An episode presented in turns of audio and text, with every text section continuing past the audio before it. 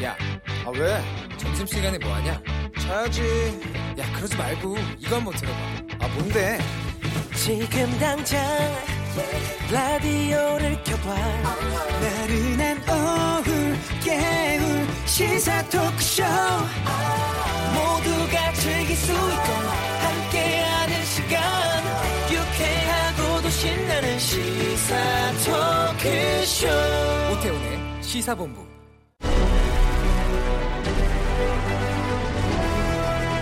김철민의 본부 뉴스.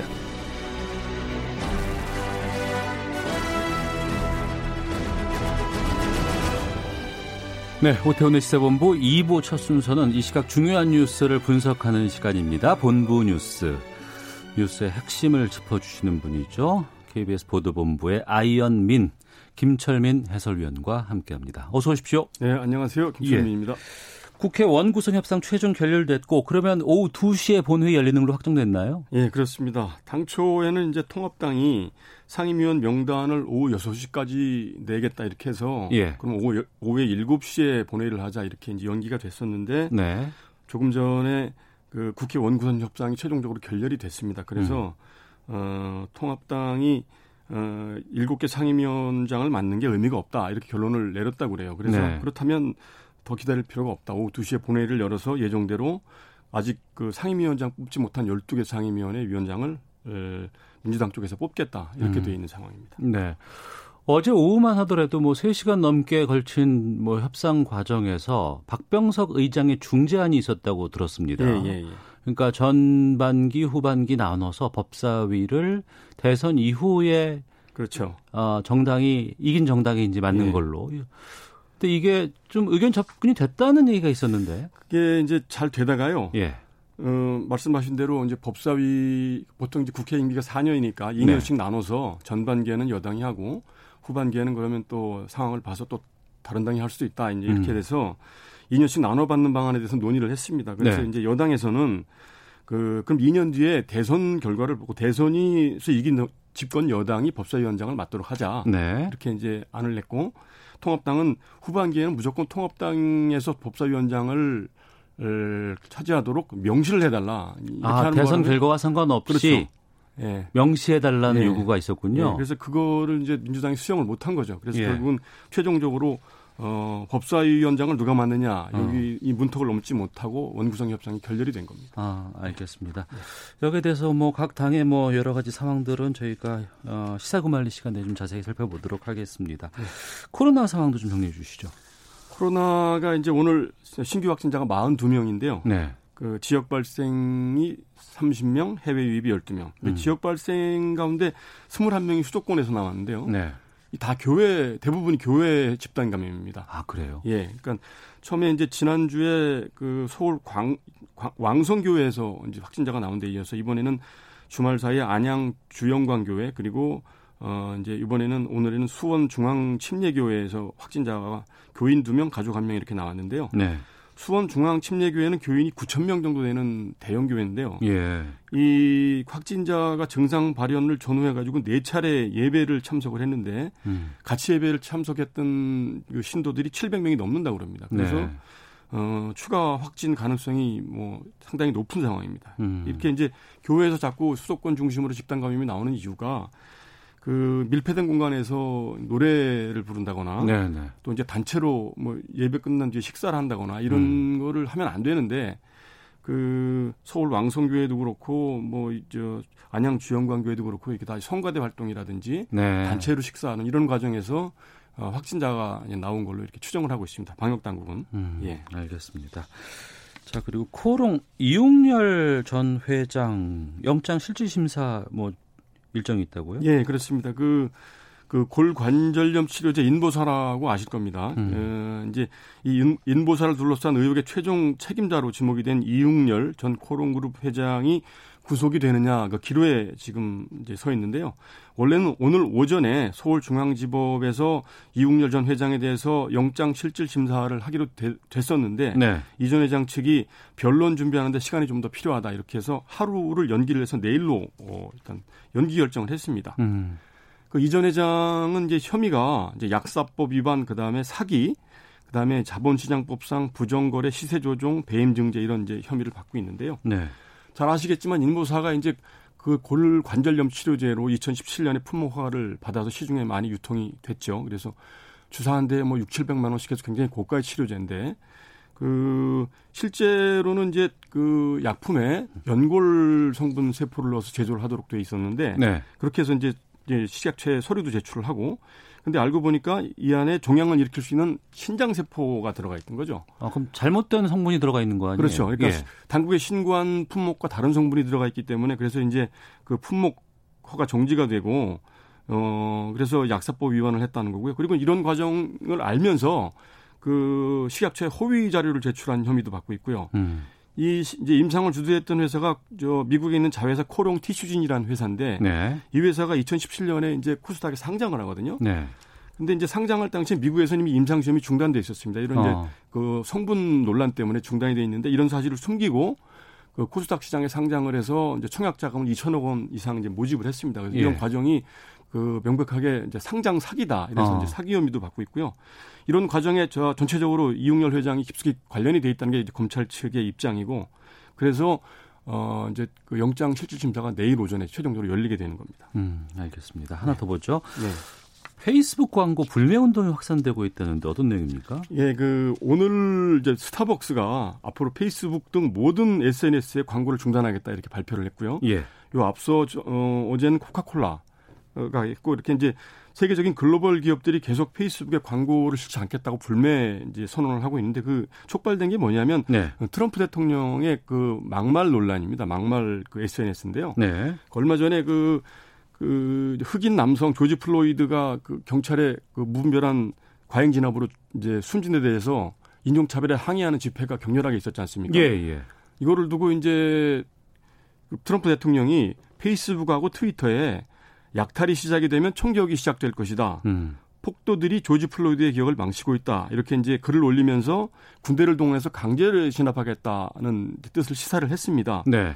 그러니까 이제 트위터는 이런 그 트럼프 대통령의 그 글이 폭력을 미화하는 행위와 관련이 있기 때문에 트위터 운영원칙 위반이다. 이래서 글을 삭제시켜버렸어요. 아, 대통령의 글을 삭제를 했어요. 예, 트위터는. 안보이게 가려버렸는데 예. 근데 페이스북에서는 이 자유로운 표현을 추구하기 때문에 우리는 그냥 놔두겠다 해서 그대로 노출을 시킨 거죠. 예. 그러니까 이걸 보고 이제 온라인 시민단체가 그 차별과 폭력을 조장하는 그 페이스북에 대해서 광고를 쓰지 말아야 된다 이렇게 주장을 하기 시작했고 여기에 글로벌 대기업들이 동참을 선언을 한 겁니다. 그래서 현재 160여 개 기업들이 동참을 하고 있고 오늘 스타벅스까지 앞으로 이제 SNS 모든 광고를 내리겠다 이렇게 선언을 하고 나선 겁니다. 예, 그러니까 그 트럼프 미국 대통령의 SNS 막글이라고 해야 되나요? 그렇죠. 예, 막글이죠. 막말글이죠.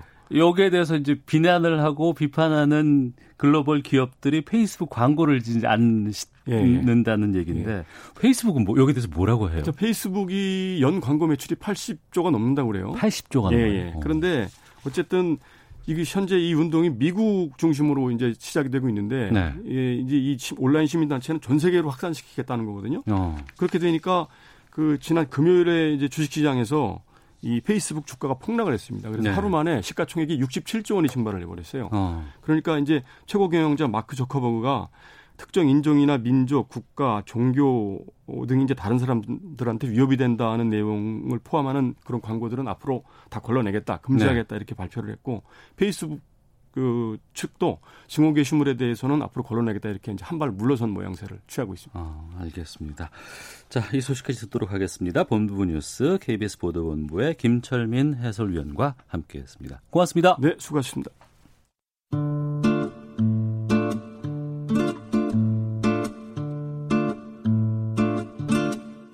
오태훈의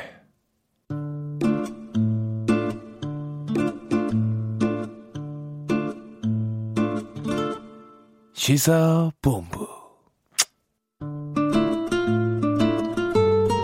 네, 1시 10분 향하고 있습니다. 시사본부는 청취자 여러분들의 참여 기다리고 있습니다. 샵 9730으로 의견 보내주시면 되고요. 짧은 문자 50원, 긴 문자 100원, 어플리케이션 콩은 무료로 이용하실 수 있습니다. 팟캐스트와 콩, KBS 홈페이지를 통해서 시사본부 다시 들으실 수 있고 유튜브로도 만나실 수가 있습니다. 유튜브 검색창에 일라디오, 시사본부 이렇게 검색하시면 영상으로 확인하실 수 있습니다. 우리나라 둘러싼 치열한 외교 상황을 명쾌하게 정리하고 분석하는 시간입니다. 외교전쟁, 외교부 전략기획관 지내신 가톨릭대 국제학부의 마상윤 교수와 함께하겠습니다. 어서 오십시오. 네, 안녕하십니까. 네, 오늘이 6월 29일, 이제 6월도 이틀밖에 안 남았습니다만 6월 한 달 내내 북한 네. 행보가 뭐 시사 프로그램에선 상당히 중요한 이슈로 다가왔습니다. 그렇습니다. 난리가 날 듯 하다가 폭발도 있었고 근데 또 이게 또 진정도 됐습니다. 네. 6월 한 달 동안의 북한의 행보를 어떻게 보셨어요? 네, 우선은 이제 6월 23일에 그 북한의 이제 조선노동당 중앙군사위원회 예비회의라는 그동안 이제 없었던 새로운 회의를 소집이 돼서 대남 군사행동 계획을 보류하겠다 이렇게 이제 그 결정이 났고요. 네. 물론 이제 최종적으로 이제 안 하겠다는 건 아니고 취소가 아닌 보류죠. 보류로 예. 이제 하는 또 그런 결정이 나서 일단은 그 6월 한 달 동안 그 대북 전단 문제를 시작으로 해서 이제 굉장히 고조가 되어 오던 한반도에서의 이제 긴장이 그래도 어느 정도 좀 그 뭐랄까요 긴장 고조가 좀 스탑이 되는 네. 그런 그 상태에 접어들어서 일단은 좀 다행이라고 생각을 하고요. 그 좀 복귀를 해보면 이제 대북 전단 문제부터 시작이 됐지 않습니까? 네. 그래서 이제 그 이 문제를 삼아서 이제 북한이 한 남한 측에 대한 이제 공세를 시작을 했고 그리고 굉장히 속도가 빠르게 그 연락사무소 폭파까지 이제 지나갔습니다. 그래서 이제 전단 문제가 상당히 심각하구나 하는 문제 제기를 이제 아주 세게 했고 그런데 이제 동시에 이제 전단 문제가 과연 본질이냐 하는 예. 그런 또 문제 제기도 이제 문제도 남겼습니다. 많은 그 분석에 따르면 대내적인 차원의 이제 기강을 바로 잡겠다 하는 그런 문제가 아마 있었을 거고 또 그 뒤에는 경제 제재와 또 이제 거기에 겹쳐서 코로나 그 바이러스로 인한 국경 폐쇄 때문에 북한 경제가 굉장히 어렵구나 네. 하는 것을 이제 한편은 또 이제 보여준 거다라는 또 분석도 있었고요. 또 남한에 대해서 우리 정부에 대한 메시지 그리고 미국에 대한 메시지 뭐 이제 중국의 한 전문가는 타한 안미 뭐 이렇게 이제 표현을 했다고 합니다. 예? 타한 한국을 때려서 예. 미국의 압박을 가하는 압력을 가하는 뭐 이렇게 이제 표현을 했다고 그러는데 예. 중국말로 이렇게 해놓으면 사자성어로 얘기하면 머리에 쏙쏙 들어오는 게 좀 있습니다. 아무튼 그런 것도 있고요. 또 한편에서는 간접적으로 이제 중국에 대한 또 그 압력의 그 가능성도 있지 않은가 하는 그 문제 제기도 이제 있습니다. 다시 말해서 한반도의 긴장이 고조가 되게 되면 그 미국과 중국 간의 대립 상황 속에서 이제 상당히 이제 중국 입장에서도 이제 굉장히 불편한 상황이 초래가 되고 네. 그러한 상황을 이제 막거나 또는 이제 완화하기 위해서 이제 북한에 대한 모종의 지원 같은 것을 고려할 수 있는 그런 이제 또 환경이 조성이 될 수 있기 때문에 중국에 대한 또 압력 차원도 있지 않은가.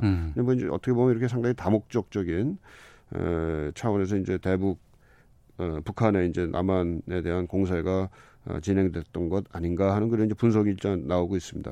네, 말씀해주신 그 분석을 좀 들어보면 우리로서는 정말 그 남북 간의 소통의 상징이었던 그 남북 연락사무소가 네. 폭파된 건 상당히 안타깝고 화가 나는 일이지만 북한으로서는 일정 정도의 나름대로의 이 그 타격이나 이런 걸 통해서 성과를 좀 거뒀다고 볼 수도 있겠군요. 그렇죠. 북한에는. 예, 그렇죠. 그러니까 그 남한, 한국 그리고 미국, 중국 각각에 대해서 나름대로는 이제 지금 메시지를 전달을 했다라고 이제 볼 수가 있고요. 네. 또 전단 문제도 우리 정부가 지금 어떻게 보면 상당히 이제 그 발빠르게 이제 움직인 측면이 있지 않습니까? 또 이제 이런 과정에서 이제 메시지 전달뿐만 아니라 그 북한에 대한 그 존재 뭐 이제 뭐랄까요 존재감. 다시 한번 부각을 시키고 뉴스 많이 나왔으니까 예, 이 문제가 안 끝났다. 지금 뭐 미국도 대선 전국으로 들어가가지고 뭐 사실상 북한에 대한 얘기가 거의 안 나오고 있는 형편인데 네. 이게 지금 안 끝난 일이니 준비해라. 뭐 이런 그 메시지를 상당히 강하게 보낸 측면이 있다고 봐야겠죠. 네. 문제는 지금 군사행동 보류를 선언한 상황 아니겠습니까? 네. 그런데 이제 하반기에 한미연합훈련 8월로 예정돼 있는 것으로 알고 있어요. 그렇습니다. 이 보류 상황에서 연합훈련까지 이걸 연결을 시킬까라는 좀 걱정도 되는데. 그래서 이제 예정은 돼 있습니다만 이걸 실제로 이제 그 하게 될지 안 하게 될지는 아마 이제 이달 말일로 아마 되어 있는 것 같은데 그 한미 국방 당국 간의 이제 국방 장관들 간의 이제 대화에서 한번 얘기가 되지 않을까 싶습니다.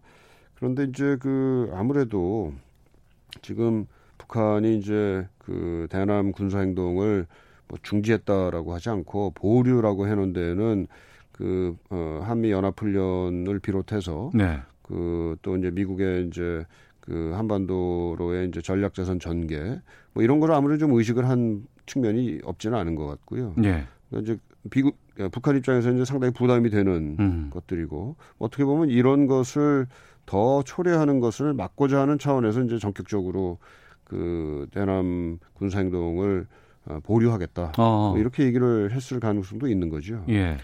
근데 이제 우리 정부는 그런 차원에서 보자면은 좀 그 지금 좀 난처한 상황에 어떻게 보면 좀 빠져 있다 이렇게 생각이 됩니다. 북한이 군사 행동을 보류했다 그러니까 뭐 다시 그것을 자극을 해서 보류한 것을 다시 이제 재개시키게 하는 것은 또 바람직하지는 않다고 하는 판단이 될 거고 네. 또 그렇다고 해서 그 연합훈련을 계속해서 뭐 늦춘다거나 또 하는 것은 또 우리 전력의 대비태세 차원에서도 이제 바람직하지는 않고 하니까 여러 가지 지금 문제들이 복합이 돼 있을 거고요. 또 거기다가 지금 그 우리 전시작전 통제권 예.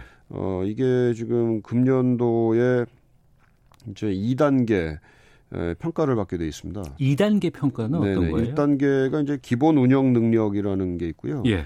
그거는 이미 마쳤고 그래서 올해가 이제 완전 운영 능력 이렇게 해가지고 이제 한국군 주도로 가는 그런 그 능력이 얼마나 되는가 하는 걸 이제 점검을 해봐야 되는 건데 예.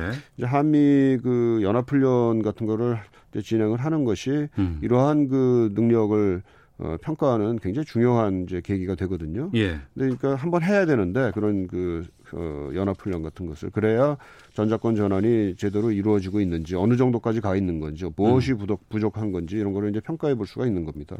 이제 2단계가 이제 올해까지 사실은 그 끝내는 걸로 되어 있었는데 네. 전작권 전환이 잘못하면 만약에 연합 연습이 이제 좀 또 늦춰지거나 제대로 이제 열리지 않게 되면은 그런 그 점검의 기회가 이제 사라지기 때문에 예. 사라지거나 이제 축소되기 때문에 전작권 전환 스케줄에도 좀 차질이 빚어질 수 있는 그런 가능성이 이제 열리는 거죠. 네. 이제 참고로 이제 전작권 전환은 3단계로 이루어지는데 앞에서 네. 말씀드린 대로 기본 운영 능력 평가가 1단계고 완전 운영 게 이제 2단계고 예. 저희가 지금 2단계를 지금 밟고 있는 거고요. 완전 운영 능력 그리고 이걸 마치고 남은 세 번째는 완전 임무 수행 능력 이렇게 해가지고 세 단계를 지금 거치게 돼 있습니다. 예. 근데 아무튼 지금 2단계를 금년 안에 이제 하는 게 이제 목표였는데 그게 조금 차질이 빚어질 수가 있다. 그러니까 이제 우리 정부 입장에서 좀 뭐 여러 가지 지금 목표랄까요? 또 이런 게 지금 좀 서로 좀 상충되는 게 좀 나타나고 있어서 상당한 좀 고민이 아마 있는 것 같습니다. 네. 또 6월에 존 볼턴 그 백악관 전 국가안보 보좌관 회고록 출간 이것도 상당히 좀 네. 외교적으로 논란이었습니다. 지금 뭐 한 일주일 정도 좀 훌쩍 좀 지난 시점인데 베스트셀러 1위 자리에 오르기도 했다고 하는데 이 회고록 어떻게 보고 계세요? 일단 뭐 재밌고요. 원래 뭐 지난 시간에 잠깐 말씀을 드렸습니다만은 이 회고록이라는 게 이렇게 빨리 나오질 않거든요. 그러니까요. 뭐 좀 시간이 지나고 나오고 이러기 때문에 지나고 나서 이제 사실들을 좀 복귀하는 차원에서 이렇게 또는 남기고 싶은 얘기를 남기는 차원에서 하는데 볼턴 전 보좌관은 나온 지 얼마 안 돼서 2019년 9월인가에 이제 나왔습니다. 이제 백악관에서. 예. 그만두지 1년도 안 된 그렇죠. 상황에서 회고록이 나온 거잖아요. 1년도 안 된 상태에서 그 거의 지금 트럼프 대통령에 대한 직격탄을 계속 날리고 있는 거거든요. 저 사람은 지금 대통령감이 아니다. 뭐 이런 차원에서 그리고 여러 가지 그 사익이 트럼프 대통령의 사적인 목적, 특히 재선 대통령 재선에 대한 사적인 목적이 뭐 대부분의 그 외교 정책에 대한 결정에 가장 근본적인 모티브가 됐다. 뭐 이런 지금 얘기를 이제 일관되게 하고 있거든요. 네. 그러니까는 그 상당히 어떻게 보면 볼턴 자신이 트럼프 저격수로 나서겠다라는 그런 아주 굳은 의지를 가지고 짧은 시간 내에 회고록을 후다닥 써서 내보낸 거 아닌가 이런 생각까지 들게 하는 거죠. 네, 그 저격수를 자청하는 회고록을 출간을 시켰는데 그러면 볼턴은 부활할 수 있을까요? 어떻게 보세요? 볼턴의 부활은 뭐 생각하기 어려운 것 같고요. 그거 자체는 뭐랄까요? 논의의 주제조차도 안 되는 것 같고. 그러니까 뭐 볼턴이 지금 이제 올해는 71세고요. 그러니까 뭐 나이 연령으로 봐도 뭐 새로운 그 역할을 한다거나 그러기는 어렵고. 네. 또 더군다나 지금 그 뭐 민주당 쪽에서는 뭐 애초부터 뭐 사실상의 기피물 비슷하게 될. 왜냐하면은 그 오바마 행정부 때 예를 들어 만들어놨던 이러한 핵 합의 같은 거 이런 것도 볼턴이 이제 앞장서서 그거를 이제 그 철회해야 된다, 폐기해야 된다라는 것을 이제 했고, 그러니까 민주당 입장에서도 봐도 그 자신들의 이뤄놨던 업적을 다 지워버리는 그런 역할을 했으니까 별로 이렇게 같이 일하고 싶은 생각은 전혀 안 들 거고요. 더군다나 이번에는 이제 트럼프 행정부 안에서도 공화당 행정부 안에서도 또 대통령을 저격하는 이런 일을 하고 있으니까 뭐 이렇게 좋은 평가를 받을 것 같지는 않습니다. 그럼 뭐 인세 좀 챙기고 주목도 좀 높인 것. 그것도 그렇고 이분이 굉장히 어떻게 보면 좀 외골수적인 그 성격을 가지고 있는 것 같아요. 그래서 자기가 한번 생각한 거는 끝까지 하고 싶은 그런 게 있는데. 애초에 트럼프 대통령이 왜 이 양반을 기용을 했는가 하는 게 오히려 궁금할 정도라는 생각이 좀 듭니다. 알겠습니다. 가톨릭대 국제학부 마상윤 교수와 함께 말씀 나누고 있습니다. 외교전쟁. 하나만 더 좀 여쭤보도록 하겠습니다. 중국과 인도 접경지 여기에서 육탄전이 벌어졌고 인도 국경 순찰대원 20명이 숨지고 중국 군인도 수십 명이 다친 것으로 보도가 나왔습니다. 중국과 인도 사이의 접경 지역 문제는 이전부터 꽤 많이 있었던 것으로 알고 있지만 이렇게 지금 부딪힌 건 의외잖아요, 좀.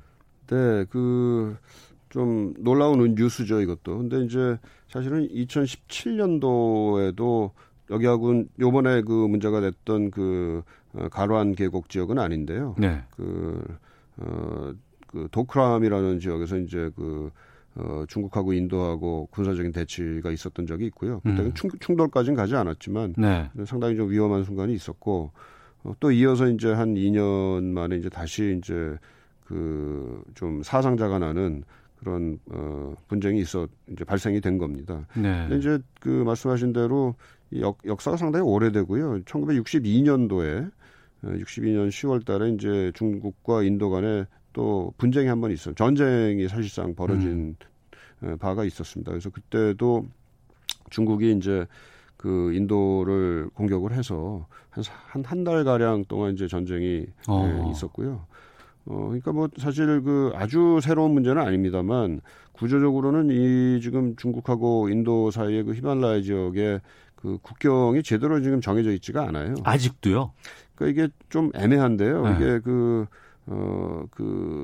이게 옛날에 이제 청나라가 그 몰락을 하면서 티벳이 이제 독립을 해요. 티베트가 독립한 다음에 이제 그 당시에 이제 인도는 영국의 식민지 하에 있었으니까 근데 이제 거기서 이제 영국이 주도가 돼가지고 티벳과 인도 간의 이제 국경선을 이제 만드는 그런 조약을 맺습니다. 그래서 그런데 이제 그때에 이제 중국은 이제 좀 그것이 마땅스럽지가 않아가지고 인정을 안 하는 상황이었고요. 그러니까 조금 그 인도 쪽으로 그 땅을 좀 더 많이 갖고 오는 식의 이제 그런 국경 획정이 있었는데 나중에 이제 중국이 다시 이제 그 공산화가 되고 티벳을 다시 점령을 하고 이러면서 이제 계속해서 이제 그 뒤로도 그 확정이 안 된 것 또는 이제 중국 입장에서는 정당하지 않다라고 하는 것에 대한 문제 제기를 계속 해왔던 거고 네. 그게 이제 62년도의 전쟁으로 갔고 아직까지도 이제 그것이 완전히 해결이 안 된 상태에서 계속 이제 그 잠재적인 문제로 남아 있는 거죠. 다행히 여기가 이제 뭐 많은 인구가 사는 지역이 아니잖아요. 예. 그러니까 이제 그 군인들이 주로 있으면서 뭐 간간이 이제 충돌이 일어나긴 하는데 이제 네. 그게 뭐 심각한 문제로까지 비화가 안 됐습니다만 이번에는 조금 심각해졌고요. 근데 또 앞으로 이게 계속해서 구조적으로는 문제가 남아 있는 것이 네. 중국의 팽창은 계속되고 있고 거기에 대해서 인도는 뭐 예를 들어서 미국이나 다른 국가들과 연합을 해서 좀 중국의 팽창에 그 맞서는 또 그런 그 양상을 보이고 있어서 조금 그 구조적인 문제로서 계속해서 좀 남아 있을 것 같습니다. 알겠습니다. 그러니까 뭐 정리가 된 건 아니고 봉합 정도 계속 봉합 정도로 갈 것 같고요. 더군다나 지금 현재 그 중국이나 일본, 인도 자체가 굉장히 그 민족주의적인 그 지도자가 지금 통치를 하고 있어서 그러네요. 이 예. 국경을 양보한다. 그러니까 이것이 양쪽 다 지금 그 용납되기 좀 아마 어려운 상태일 겁니다. 그러니까 봉합 정도가 최선이죠. 지금. 아, 알겠습니다. 자, 외교 전쟁 여러 가지 외교 이슈들을 좀 정리를 해봤습니다. 가톨릭대 국제학부의 마상윤 교수와 함께했습니다. 고맙습니다. 네, 고맙습니다. 안녕히 계십시오. 헤드라인 뉴스입니다. 이른바 검언 유착 의혹과 관련해 채널A 기자에게 협박성 취재를 당했다고 폭로한 이철 전 밸류 인베스트 코리아 대표가 신청한 검찰 수사 심의위원회의 소집이 결정됐습니다. 민주당 이해찬 대표는 미래통합당이 공수처 출범을 방해하면 공수처법 개정을 포함한 특단의 대책을 마련하겠다고 말했습니다. 앞서 통합당 주호영 원내대표는 공수처 출범에 동의할 수 없다고 밝혔습니다.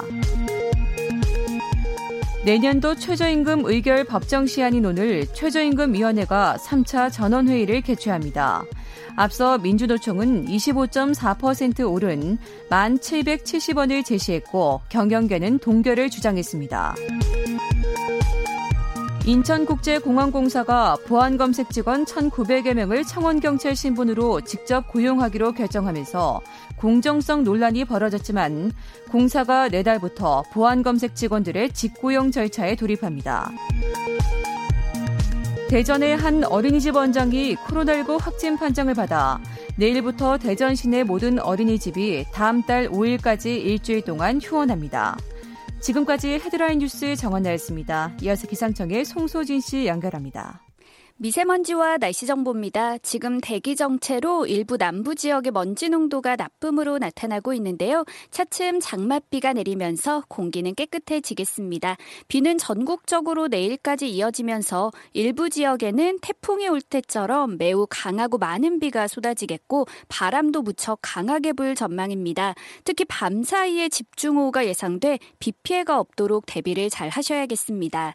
앞으로 강원 영동과 경북 북동산 경북 동해안에는 100mm에서 곳에 따라 300mm 이상 쏟아지겠고 충청도와 남해안, 지리산 부근, 제주도 중 많은 곳은 150mm 이상 내리겠습니다. 그 밖에 전국에도 30에서 100mm의 많은 비가 예상됩니다.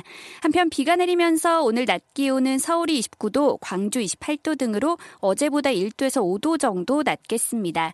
현재 서울의 기온은 26.3도입니다. 날씨 정보였습니다. 이어서 이 시각 교통상 상황을 KBS 교통정보센터 김민희 씨가 전해드립니다. 네, 점심시간을 지나면서 도로 정체는 주춤해졌습니다. 작업 구간, 돌발 구간 중심으로 더딘 흐름 이어지고 있는데요. 서울 외곽고속도로 판교에서 일산 쪽으로 판교 분기점 부근에서는 작업 여파받아 짧게 정체입니다. 더 가서 장수에서 송내 사이로는 지나는 차량들이 꾸준히 많습니다. 조금 더 이동해서 일산 부근 1차로에서는 사고가 났는데요. 차로 변경에 유의해서 지나시기 바랍니다. 반대 일산에서 판교 쪽으로는 서운 분기점에서 송내 사이로 여전히 더딘 흐름 이어집니다. 지고 있습니다. 경부고속도로 서울 쪽으로 옥천 일대의 정체는 작업 여파고요. 이후 신갈분기점 부근에서도 작업을 하고 있어서 수원 신갈나들목부터 5km 구간에서 속도 많이 떨어져 있습니다. 이후로는 양재부터 반포 사이로 여전히 지나는 차량들이 많습니다. 그 밖에 서울 시내 서부간선도로는 안양 쪽으로 고척교에서 금천교까지 정체고요. 반대 성산대교 쪽으로는 광명교에서 성산대교 남단까지 속도 줄여 지납니다. KBS 교통정보센터였습니다.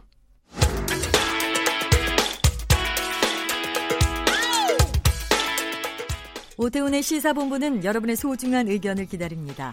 짧은 문자 50원, 긴 문자 100원의 정보 이용료가 되는 샵 9730, 우물정 9730번으로 문자 보내주십시오. KBS 라디오 앱 콩은 무료입니다. KBS 라디오 오태훈의 시사본부. 지금 여러분은 대한민국 라디오 유일의 점심 시사 프로그램을 듣고 계십니다.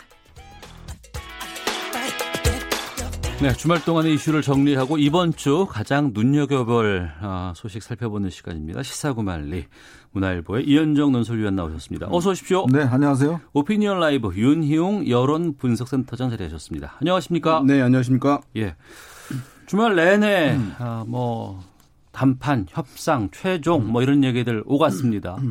일정 정도 의견 접근이 이루어졌다 이런 소식들도 들곤 했습니다만 오늘 오전 10시부터 시작된 최종 협상은 결렬됐습니다. 왜 이렇게 막판에 다 어그러진 걸까요? 결국 원점의 가장 근본적인 문제죠. 네. 이제 법사위를 어떻게 할 것인가를 두고, 지금 이제 아마 타협안을 제시한 것 같아요. 통합당에서는. 그러니까 전반기 2년은 이제 민주당이 하더라도, 네. 후반기 2년은 일단 통합당이 하는 걸로 하자.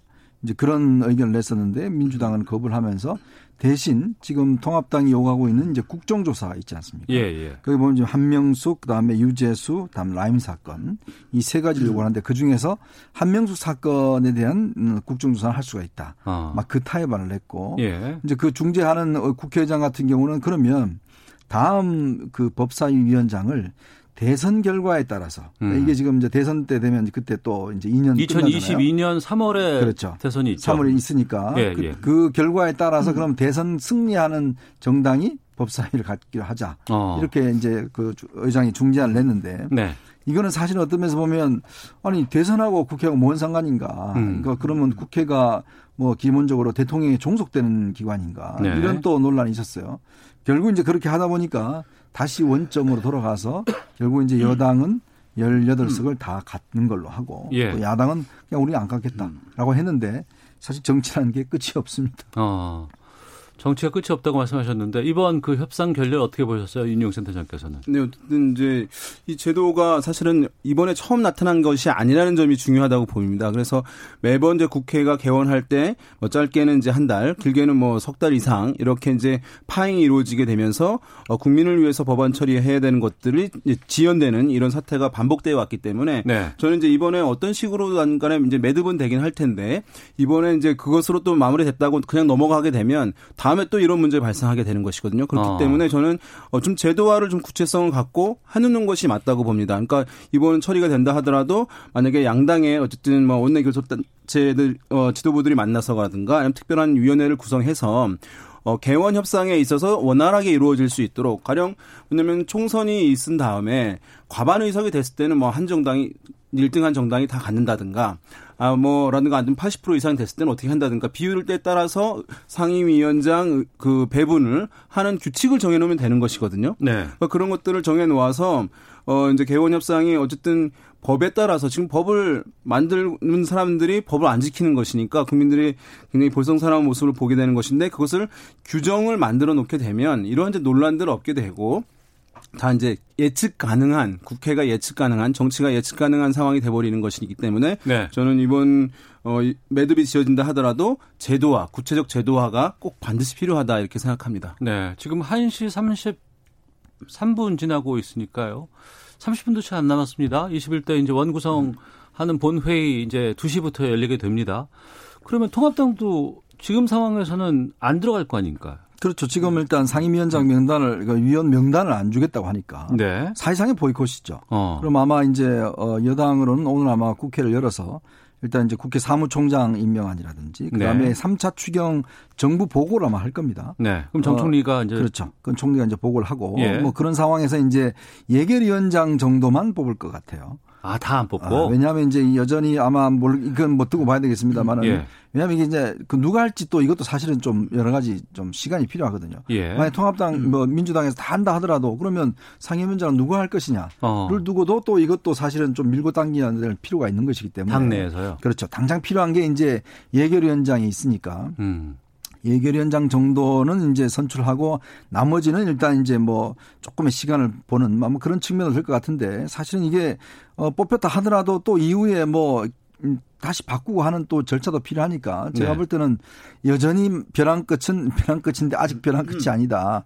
이 협상이라는 게 그렇습니다. 이게 뭐 여야 협상이라는 게 그동안 수차례 지켜봤지만 마지막이 아니다는 말씀을 자꾸 드린 이유가 예. 결국은 상호간의 어떤 면에서 보면 여당이 굉장히 부담스러워요. 그게 뭐냐면 이게 사실은 그 상임위원장 독식을 12대 국회 때까지, 즉 박정희 전두환 정권 때까지 했거든요. 네. 그때는 박정희 정권 때는 유정회라는 게 있어서 사실은 뭐 기본적으로 선거해봤자 무조건 다 여당이 이겨 3분의 2입니다. 그런 경우에 그다음에 전두환 대통령 들어왔을 때도 마찬가지였고요.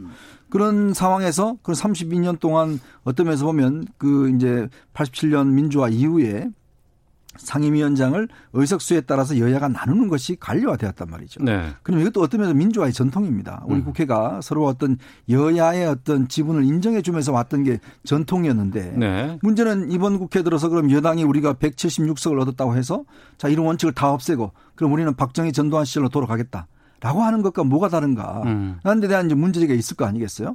뭐 일하는 국회 이야기하는데 언제 일하는 국회 안 했습니까?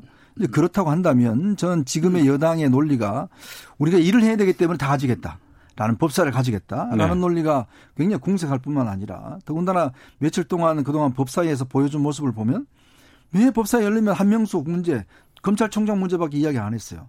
그러면 그게 일하는 국회냐. 사실 그런 문제가 있을 수가 있는 거거든요. 네. 그러니까 결국은 민주화의 적통이라고 이야기하는 민주당이 그러면 박정희 전두환 시대 유산을 다시 부활하는 그런 정당에 대해서 되겠는가라는 부분에 대한 답변을 해야 되기 때문에 저는 아마 고민스러울 거로 보입니다. 그 여당 입장에서도 사실은 이제 이것이 뭐 실익이 큰 것은 아니라고 할 수 있어요. 네. 상임위원장 지금 17개의 이제 예결 특위니까 하나 추가해서 이제 늘어나는 것인데 왜냐하면 각 상임위에서 법사위원장은 예외로 치더라도 왜냐하면 모든 법안들이 법사위를 거치기 때문에 거기서 사수해야 된다라고 하는 것이 이제 확고부동한 당론이었다고 할 수 있겠는데 네. 다만 다른 일반 상임위에서는 모든 상임위에서 과반이 넘는 거예요. 여당 의원들이. 그러니까 굳이 상임위원장 자리를 갖고 있지 않더라도. 법안 통과하는 데는 상임위를 통과하는 데는 아무 문제가 없는 상황이기 때문에 그런 상황에서 상임위원장을 다 독식을 하게 됐을 경우에는 이제 야당의 입장에서는 최근 이제 국정의 좀 어떤 난맥들, 부정적인 이슈들이 많게 되니까 다음에 다가오고는 내년에 총선도 있고 그 다음에 대선도 있기 때문에 정부뿐만 아니라 국회까지 여권으로 모든 것을 맡기게 되면서 이제 여당 또는 여권 책임론을 다음에 다가오는 선거들에서 활용하고자 하고 한다라고 하는 심리가 이제 깔려 있는 것이거든요. 그런 전략이 네. 깔려 있는 것인데,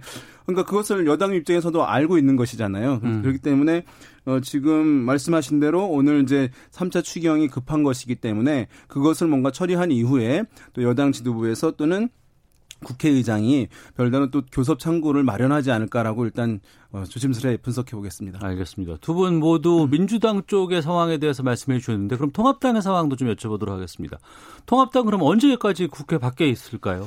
참 고민스러울 겁니다. 지금 뭐냐면 아마 당내 좀 강경론이 상당히 많이 있어요. 네. 왜냐하면 지금 주호영 원내대표도 중간에 강경론과 온건론 사이에서 굉장히 참 이러지도 못하고 저러지도 못하고 강경론 같은 경우는 아예 자 하자.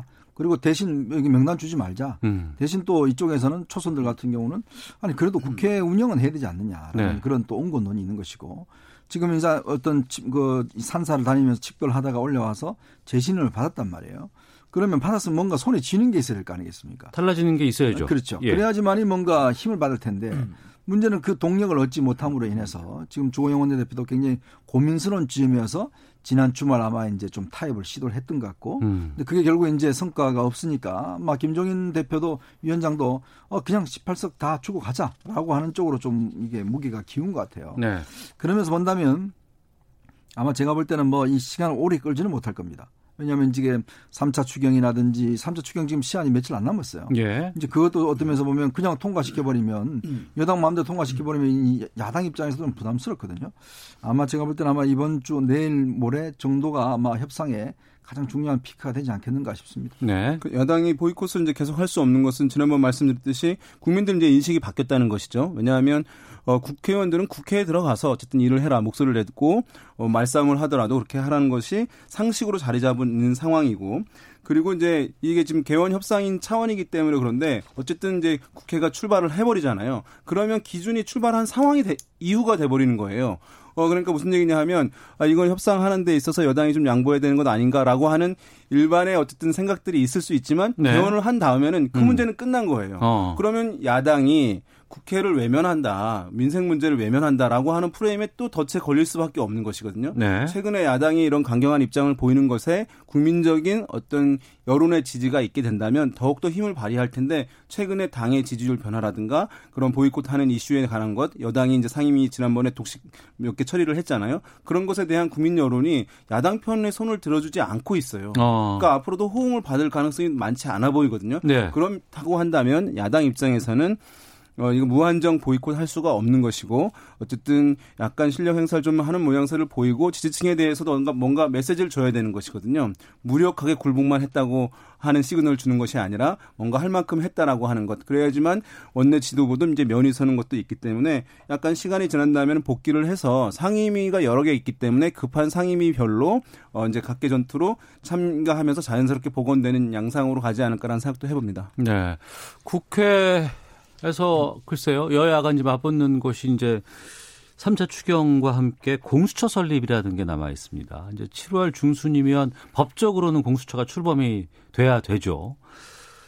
어떻게 전망하십니까, 이현종 논설위원께서는? 지금 이제 공수처가 7월 15일이면 일단 법은 효력을 발생을 합니다. 그런데 네. 문제는 이제 이 상황에 따라서 여러 가지 규칙이 또 제정이 돼야 됩니다. 인사청문회 법도 이제 사실 개정이 돼야 되고. 그러니까 보수 법안들이 아직 미비가 그렇죠. 되는 게 많죠. 왜냐하면 공처장 같은 경우 인사청문회를 또 해야 되니까요. 예. 이제 그런 등등의 법이 이제 돼야 되고 또 공처장에 대한 추천권도 지금 야당이 참 보이콧 권한이 있어요.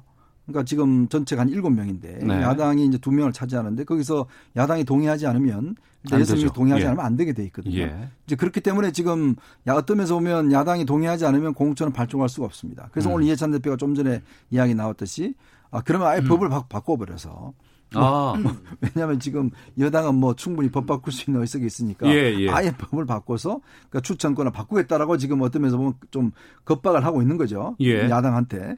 이제 그런 상황이다 보니 지금 청와대는 청와대대로 뭐 압박을 하고 있고 또 여당은 여당대로 하고 있고 야당 입장에서 보면 이 쉽게 또 양보할 수 있는 사안이 아니거든요. 그렇죠. 지금 또 공처장을 하겠다는 분들이 그렇게 썩 많지는 않습니다. 이제 그렇다 보니 아마 누굴 임명할 것인가 여러 가지 논란이 있을 수가 있고 최근에 아마 이제 윤 총장과 추미애 법무장관 간의 어떤 갈등 양상도 있는 것이기 때문에 네. 아마 야당 입장에서는 그렇게 쉽사리 이게 후보 추천일을 하기에는 좀 저는 어렵다고 봅니다. 네. 그러니까 문재인 대통령도 얼마 전에 이제 15일까지 공수처 출범 완료하겠다 이런 의지를 이제 피력한 바 있어요. 그래서 그러니까 여당 입장에서도 이것이 어쨌든 처리하려고 할 텐데요. 말씀하셨듯이 이제 공수처장 후보자 추천위원회가 있는데 거기 7명이고 야당이 이제 2명. 이 있는 것인데 6명이 찬성해야 된다. 그러니까 야당이 1명, 2명 그 추천 의원들 야당 몫에 2명 중에서 1명이라도 반대를 하면 안 되는 것이거든요. 네. 그래서 이제 이것이 이제 우리나라 사법 개혁과 관련해서 매우 상징적인 기구가 되는 것이잖아요. 근데 이런 상황을 여야가 이렇게 이제 갈등 상황에서 여권이 강행 처리를 해버렸다라고 하는 것은 사실은 이제 바람직한 모습은 아니라고 보여요.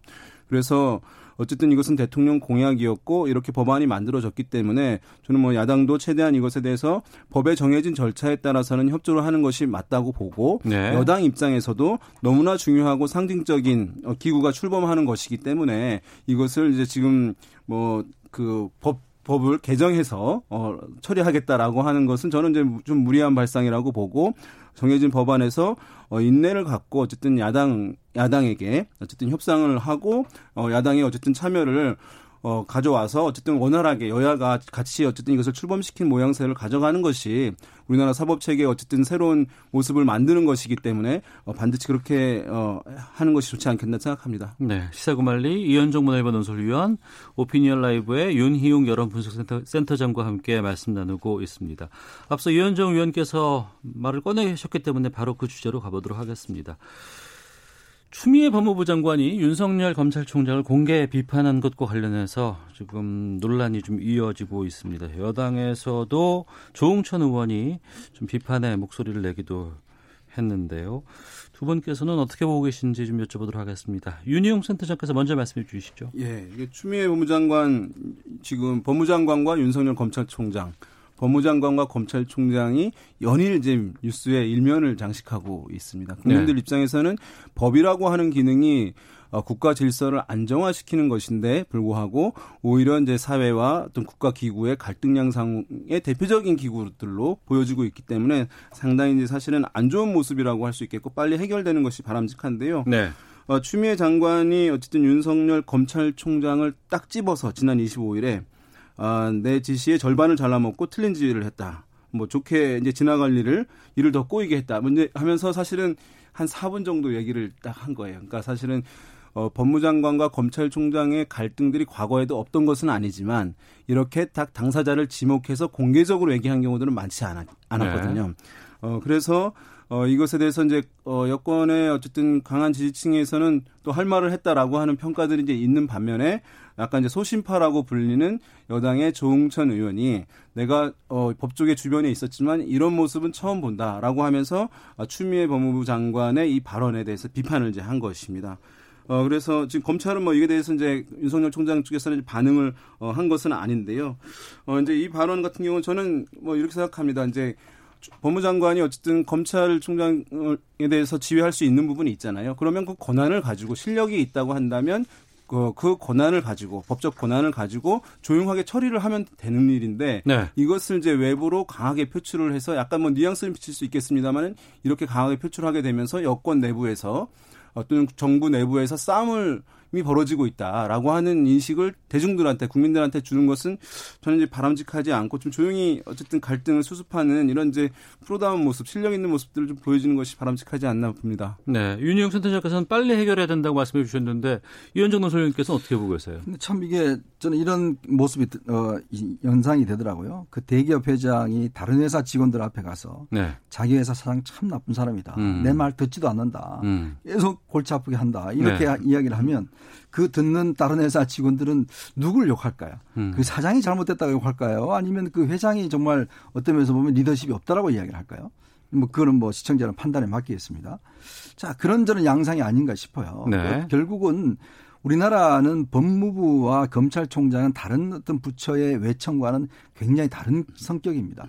그건 뭐냐면 특별한 성격이 그렇죠. 있다. 왜냐하면 헌법 우리가 재정헌법부터 시작해서 지금까지 오면서 검찰이 이제 기소독점주의를 가지고 있는 기소권을 가지고 있는 외청이기 때문에 사실은 상호 좀 견제 기능과 함께 상호 협조 기능을 어떤 면에서 보면 많이 뒀어요. 즉 법무부 장관한테는 수사지휘권과 인사권을 줬습니다. 네. 반면에 이제 검찰총장한테는 수사지휘권을 하더라도 검찰총장을 통해서만 할 수가 있어요. 왜냐? 뭐 장관이 예를 들어서 개별 사건에서 막 지시하고 이러면 그 검사들이 제대로 하겠습니까? 네. 그러니까 그걸 막기 위해서 그런 안전장치들을 마련해뒀고 또 인사 문제도 서로 어떤 논의하게끔 만들어놨어요. 즉 검찰 인사를 장관이 총장과 논의하도록 그렇게 만드는 이유가 뭐겠습니까? 결국은 어떤 면에서 보면 양쪽 간의 기관이 분명히 상하관계는 아니라는 거예요. 네. 그러면서 어떤 면에서 보면 조금의 어떤 서로 견제와 균형을 가진 기구라는 성격이 우리 이미 그 재헌헌법부터 이어져 왔고 네. 얼마 전에 그 추미애 장관이 임명하면 되면서 초선 초임 검사들 모아놓고 뭐라 그러냐면 상명하복이 이제 없다. 윗사람 이야기 듣지 마라. 쳐봐도 올라라. 라는 이야기 했지 않습니까? 네. 근데 본인은 검찰총장한테 내 말 왜 안 듣냐 이런 이야기를 하면 앞뒤가 안 맞잖아요. 네. 이제 그런 면에 비춰보면 정말 저는 유능한 이 장관이라면 윤 총장 불러서 이야기를 하겠어요. 그래서 예전에 강금실 그 장관이 송광수 총장 저녁에 술 같이 먹으면서 폭탄주 먹으면서 그때 다 이야기를 했거든요. 네. 그래서 그 끝나고 나면서 어깨동무했습니다. 그런 모습을 좀 원하는 거 아니겠어요? 이 문제를 예를 들어서 국회의원 초선들 앞에 가서 다 까발리고 저 총장 나쁜 사람이에요. 내 말 하나도 안 들어요. 그렇게 하면 뭘 합니까? 뭐 해결되는 게 있어요? 그러면 최소한 장관이 뭔가 해결을 해야 되고 네. 정 안 되면 대통령한테 해임 건의를 하세요. 저 사람하고 나 일 못하겠다. 나를 네. 자르시든지 저 사람을 자르시든지 그렇게 해야 되지. 저걸 계속 저렇게 공개적으로 총장을 비난하니 총장 입장에서는 어떻게 하게 되겠습니까? 이 문제를. 네. 임기는 보장되어 있는 게 총장이고 반면 장관은 임기가 없어요. 예. 윤희룡 센터장께서는. 예. 그래서 뭐 많은 분들이 이제 지금 이제 문제는 뭐냐하면 윤석열 총장을 사실은 이제 정치적으로 보는 시각들이 형성됐기 때문에 이제 이런 것이거든요. 네. 그러니까 여권에서는 믿었던 사람인데 어쨌든 여권에 칼을 들이댄다 또는 이제 여러 가지 원한 그 희망했던 어떤 검찰 개혁 등은 도외시하고 오히려 이제 여권 인사에 대해서 좀 과도하게 검찰의 칼날의 잣대를 이제 들어서고 있다, 들이밀고 있다라고 하는 이제 시각들이 여권에는 일부 있는 것이고, 그 다음에 여권 지지층들도 이제 그런 생각하고 있는 것입니다. 그다음에 반면에 이제 보수층들 또는 야당 지지층에서는 검찰총장이 상당히 이제 일을 잘한다. 왜냐하면 여권 권력에 대해서 칼을 내밀고 있는 것이니까요. 그래서 네. 실제로 보게 되면 이제 과거 신년초에 KBS 아마 조사 결과였을 텐데 국가 기관들에 대한 신뢰도 조사를 했어요. 예. 봤는데 그 중에 이제 검찰도 있을 거 아닙니까? 그런데 이제 진보층 또는 여권 지지층에서는 불신하는 기관의 거의 꼴찌에 돼 있고 검찰이 검찰이 예. 반면에 보수층에서는 가장 신뢰하는 기관 가장 상위에 있어요. 그러니까 검찰을 바라보는 국민적 시각이 정치적으로 바라보고 있는 것입니다. 지금 이제 사실은 이 사안도 보게 되면 이제 그런 시각에 있어서 쉽게 끝나지는 않을 것으로 보이고 일단 제가 봤을 때 간단한 문제가 아니고 또 한 가지는 지금 이제 윤석열 총장의 입장에서도 사실은 이 문제를 마찬가지로 법무부 장관이 뭔가 좀 양보하는 모습으로 가서 협의를 하면 좋은데 검찰총장도 사실 매 법마다 대립각을 세우는 모양새로 비춰지고 있는 거예요. 그러니까 서로 에스컬레이터처럼 갈등이 고조되고 지지층들도 이제 그런 것을 보성사납게 볼 수밖에 없는 상황이어서 알겠습니다. 저는 양쪽 모두가 좀 더 한 발짝 물러서는 게 필요하다 봅니다. 청취자 의견 좀 소개해드리고 다음 주제로 가겠습니다. 1010님, 법무부는 검찰의 상부기관입니다. 법무부 장관의 정당한 업무 지시였다고 생각합니다라는 의견도 있고요. 9976님은 추미애 법무부 장관 점점 강하게 발언하고 있는데 적당해 보이지 않습니다. 자기 조직 관리 안 듣는 것을 보여주는 것 같다 씁쓸합니다라는 의견도 보내주셨습니다. 지금 이 내용 하나만 좀 확인하고 마치도록 하겠습니다. 통합당 얘기로 좀 가보겠습니다. 김종인 비대위원장이 쏘아올린 차기 대권 논란, 백종원 논란이 지금 계속해서 좀 나오고 있어서 처음에는 그냥 백종원 같은 사람 이렇게 생각을 했는데 이 파장이 좀 계속 좀 커지고는 있습니다. 오세훈 전 서울시장이 김종인 비대위원장이 직접 대선 후보가 될 가능성을 언급하기도 했고 여러 가지 좀 이렇게 차기 대권 관련해서 인물론 여기에 대한 얘기들이 좀 번져나가고 있습니다. 어떻게 보고 계시는지 이현정 논설위원님께서 먼저 말씀해 주시죠. 어쨌거나 손님을 끌어야 되잖아요. 지금 야당 입장에서는 어떤 면에서 보면 손님도 오지도 않았는데 뭔가 상품을 좀 내놔야 될 거 아니겠습니까? 그러면 지금 직접 상품은 없더라도 가한 정도 만들어서 시제품 정도 만들어서라도 일단 손님을 끌어 모아야 되는 입장이고 하기 때문에 분양하우스 이런 거 같은 그렇죠. 거네요. 일단 이런 거 만듭니다. 그러니까 직접 만들지도 못하더라도 이런 거 만들 겁니다라고 이야기는 해야 될 거 아니겠어요? 이제 그런 측면에서 김종인 위원장이 지금 취임 한 달인데 그런 어떤 논란들 또 하나는 이제 매기 효과겠죠. 왜냐하면 백종원 씨를 자꾸 이야기를 하는 게 그분을 일단 국민들 다 좋아하시잖아요. 호감도가 높은 인물이죠. 그리고 또 어떤 면에서 보면 먹고 사는 방법을 가르쳐주잖아요. 그게 저는 제일 중요하다고 봐요. 왜냐하면 돈을 주는 게 아니고 이번에 골목식당 가면서 어떻게 하면 장사 잘 될 것인가, 어떻게 하면 돈 벌 것인가 이 방법을 노하우를 가르쳐주거든요. 저는 정치가 해야 될 일이 바로 그런 거라 봅니다. 아, 정치가 해야 될 일이 바로 그것이다. 리더가 해야 될 일이 뭐냐면 국민 잘 살게 해주는 거잖아요. 그거를 돈을 막 줘서 잘 살게 해주는 게 아니라 자 이렇게 하시면 잘 삽니다라고 제도를 만들어주고 매뉴얼을 설정하는 거. 저는 그게 어떤 면에서 보면 백종원 대표가 가지고 있는 하나의 지향점이라고 봐요. 그러니까 그걸 아마 김종인 위원장은 건드린 것 같습니다. 즉 지금 대선 후보들 매일 이야기하지 말고 어떻게 국민 잘 살게 해줄 거냐. 그 경쟁부터 해봐라. 그래서 거기에서 뛰어난 사람이 있으면 그 후보 되는 거다. 아마 그런 매기 효과가 조금 효과가 있는 것 같아요. 벌써 원희룡 이런 분들 등등 해서 좀 바삐 움직이는 거 보면 그렇게만 좀 지켜보시죠. 이준용 선대사께서 김종인 비대위원장의 어떤 대권론 이런 것들은 옛날부터 있긴 있었어요. 그러니까 일각에서는 그것을 의심하는 시각이 있는 것이죠. 왜냐하면 사실은 당 대표라고 한다면 당내 유력 이제 대중성이 있는 인물들을 자원들을 모아서 경쟁하게 하고 그 안에서 당에 대한 이제 관심들을 높이고 대중의 지지를 높이는 이런 흐름 가야 되는데 김종인 위원장의 행보를 보게 되면 기존에 있는 당내에 있는 당내 유력 주자들은 완전히 좀 무시를 하는 모양새이고 새로운 인물이 있다. 40대가 있다. 당내에는 유력한 사람이 없다. 이렇게 이제 얘기를 하고 있는 것이니까 오세훈 전 서울시장도 대권의 꿈을 가지고 있는 것이잖아요. 그러니까 김종인 위원장이 이 행보를 계속 그대로 놔뒀을 경우에는 나한테 또는 다른 대권 주자들의 기회가 아예 없겠구나라고 하는 위기감이 있는 거예요. 그러니까 지금 본인이 백종원 씨를 얘기하는 것도 있고 본인도 대권 꿈 있는 거 아니냐라고 이제 견제를 하고 있는 이유가 거기에 있는데, 제가 봤을 때는 뭐 일견 이제 변화를 위해서 필요한 부분이 있겠습니다만 그렇다고 해서 당내에 그동안 이제 대중성을 쌓아왔던 인물들을 완전히 배제하는 모양새로 가게 되면 이 갈등이 충돌거림이 네. 저는 김종인 위원장의 위상을 흔들 수도 있다. 그런 면에서 예. 당내 유력한 주자들이 흔든다. 예, 그렇습니다. 그럴 수도 있기 때문에 그것들을 잘 조화시키고 경쟁하게 하는 해법도 함께 김종인 위원장이 좀 고려를 하는 게 좋지 않나 싶습니다. 이 와중에 백종원 씨는 어떤 심정일까요? 네. 요즘 각 잡지에 백종원의 정치 대망론 이런 나오고 하는데. 정치 대망론이요? 네, 일단 이 자극적인 제목도 나오긴 하는데. 예. 그러니까 어쩌면 백종원 씨가 이제 그동안 우리가 이 방송이나 이런 쪽에서 상당히 어쩌면 호감을 많이 가졌잖아요. 예. 또 본인이 하는 행동도 그렇고. 저는 그런 면에서 본다면 정치인들이 정말 저는 배울 점이 있다. 그리고 또 장제원 의원은 우리가 임영웅도 나오고 나온다 이렇게 이야기를 하는데 예. 우리가 조롱당하고 있다라는 표현을 쓰더라고요. 저는 어떤 면에서 보면요. 조롱당하는 것도 관심입니다. 사실요. 이 무관심이 제일 무서워요. 아니 그런 이야기 안 합니다. 알겠습니다. 정치인들에게 무관심은 정말 독이라고 하던데. 부고 말고는 어떤 기사라도 나가는 게 좋다고 하니까 좀 지켜보도록 하겠습니다. 시사구말리 마치도록 하죠. 이현정 문화일보 논설위원, 윤희용 오피니언 라이브 여론분석센터장과 함께했습니다. 두 분 말씀 고맙습니다. 네, 고맙습니다. 예, 자 월요일의 시사본부 여기서 마치겠습니다. 내일 뵙겠습니다. 안녕히 계십시오.